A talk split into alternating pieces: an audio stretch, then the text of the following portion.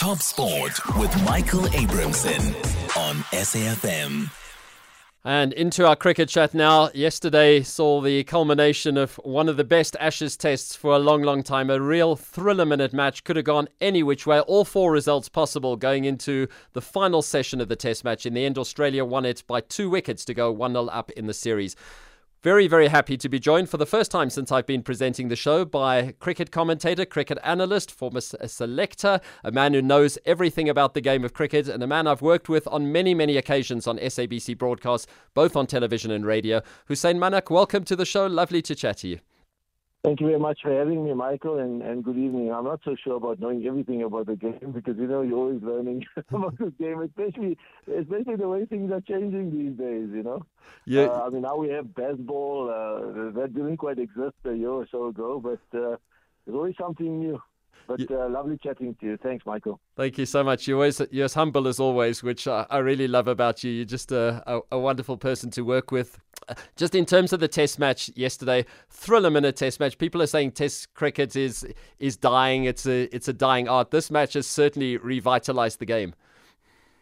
And I mean, uh, you know, just watching that last night and uh, watching the end of the Test match, and you think to yourself, you know, five full days of Test cricket, and you get right to the end of the last hour, and uh, the result could still go one of three ways. Um, and I mean, what a wonderful advert for Test cricket. Uh, some wonderful cricket played, and also played with a with a with an extremely positive attitude all around. You mm. know, everybody looking for a result, uh, nobody backing down, um, and, and that's really what Test cricket about. And so many of us. Um, you know, have had conversations around uh, should Test cricket be reduced to four days because we also know that a lot of test matches don't last five days. They tend to go to three and a half, four days. And that's been happening um, more and more over the last few years. Uh, but I mean, here we have a test match going the full five days. I think there was one recently as well. I think in New Zealand, if I'm not mistaken, and went right down to the wire to the end of the fifth day. Um, but I mean, it's just wonderful, you know. And when you watch Test cricket like this, then you, you really do appreciate uh, what the game is about. Absolutely. Uh, I want to talk, take you back to a decision made on day one by Ben Stokes that declaration to put the Australian openers in for what turned out to be four overs. People looking back on that in hindsight saying, was that there was a brave declaration? Maybe it was a silly declaration at the time, but that's the way England play. And Brendon McCullum, as you say, the Bazball approach that they take, they take chances. Often it's worked for them. In this test match, it didn't. But uh, do you like this refreshing approach that the, the, the English team have brought to test match cricket? I love it. I mean, I, I really think it's it's a positive attitude. I mean, you know, nobody wants to lose, of course, but I think if you go in with with the attitude of, of playing to win, then of course, you know, they are going to be um, there's going to be an element of risk. But I think they they they do a lot of homework. They've they've done their calculations. They've working out. I mean, in in you know, normally captains wouldn't look to defend uh, or to declare on the first day. You you play the first innings out, and then um, see where you are in the second innings, and then uh, normally the declaration would come about in the second innings, won't it?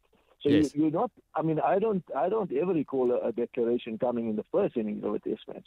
Uh, you know, we often see it in the second innings where they'll set you a target depending on the amount of time, overs, etc., remaining, and, and, and what the lead is. But um, I don't ever recall um, a declaration happening in the first innings, So it, it, it's extremely refreshing. I think it brings a whole new element to the game. Uh, it opens the game up, which I think, you know, for many years you've seen, um, you know, dull, dreary cricket being played.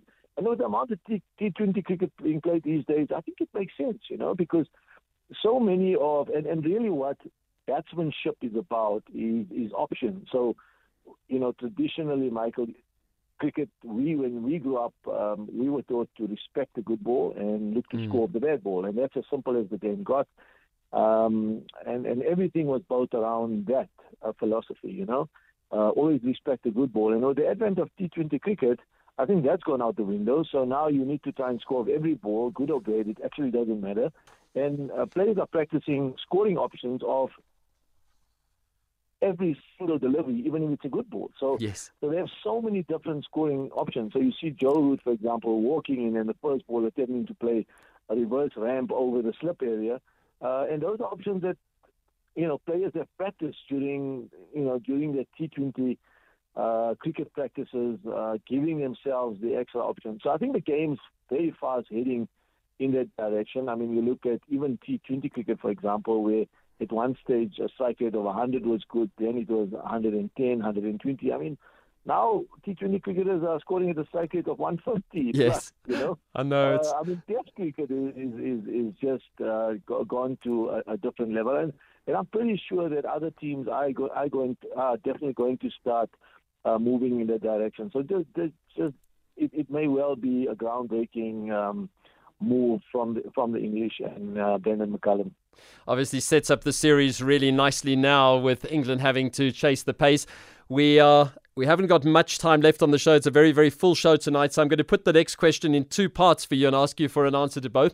Ollie Robinson has been teasing the Australian side. When Lyon came out to bat yesterday, he says it's the first of the three number 11s that they have in their side, with referring to Hazlewood and Boland as well. So I suppose Lyon had a point to prove together with Cummins, who rec- regards this as his biggest test win uh, that since he's been playing for the for the team. So that was obviously big news. But I suppose also revenge for uh, for England's win in a narrow test match at the same venue just a, a, a couple of years ago. There have been some thrilling test matches at Edgbaston in recent times. Yeah, I mean, also what was interesting was um, the fact that the pitch took a lot of turns, didn't it? So when you look at it, it in hindsight, hindsight's always an exact science. I mean, England went in with probably a spinner light, and I was looking at that lineup and I'm like, Moeen Ali is at eight. He's the only spinner in the side. Okay, Root bowls a little bit of spin. Mm. Uh, did they get the balance of the team wrong? Maybe they went to the extra batter. I don't know. You know, um, uh, but I mean, you know, they went with somebody like a Moeen Ali, although he's.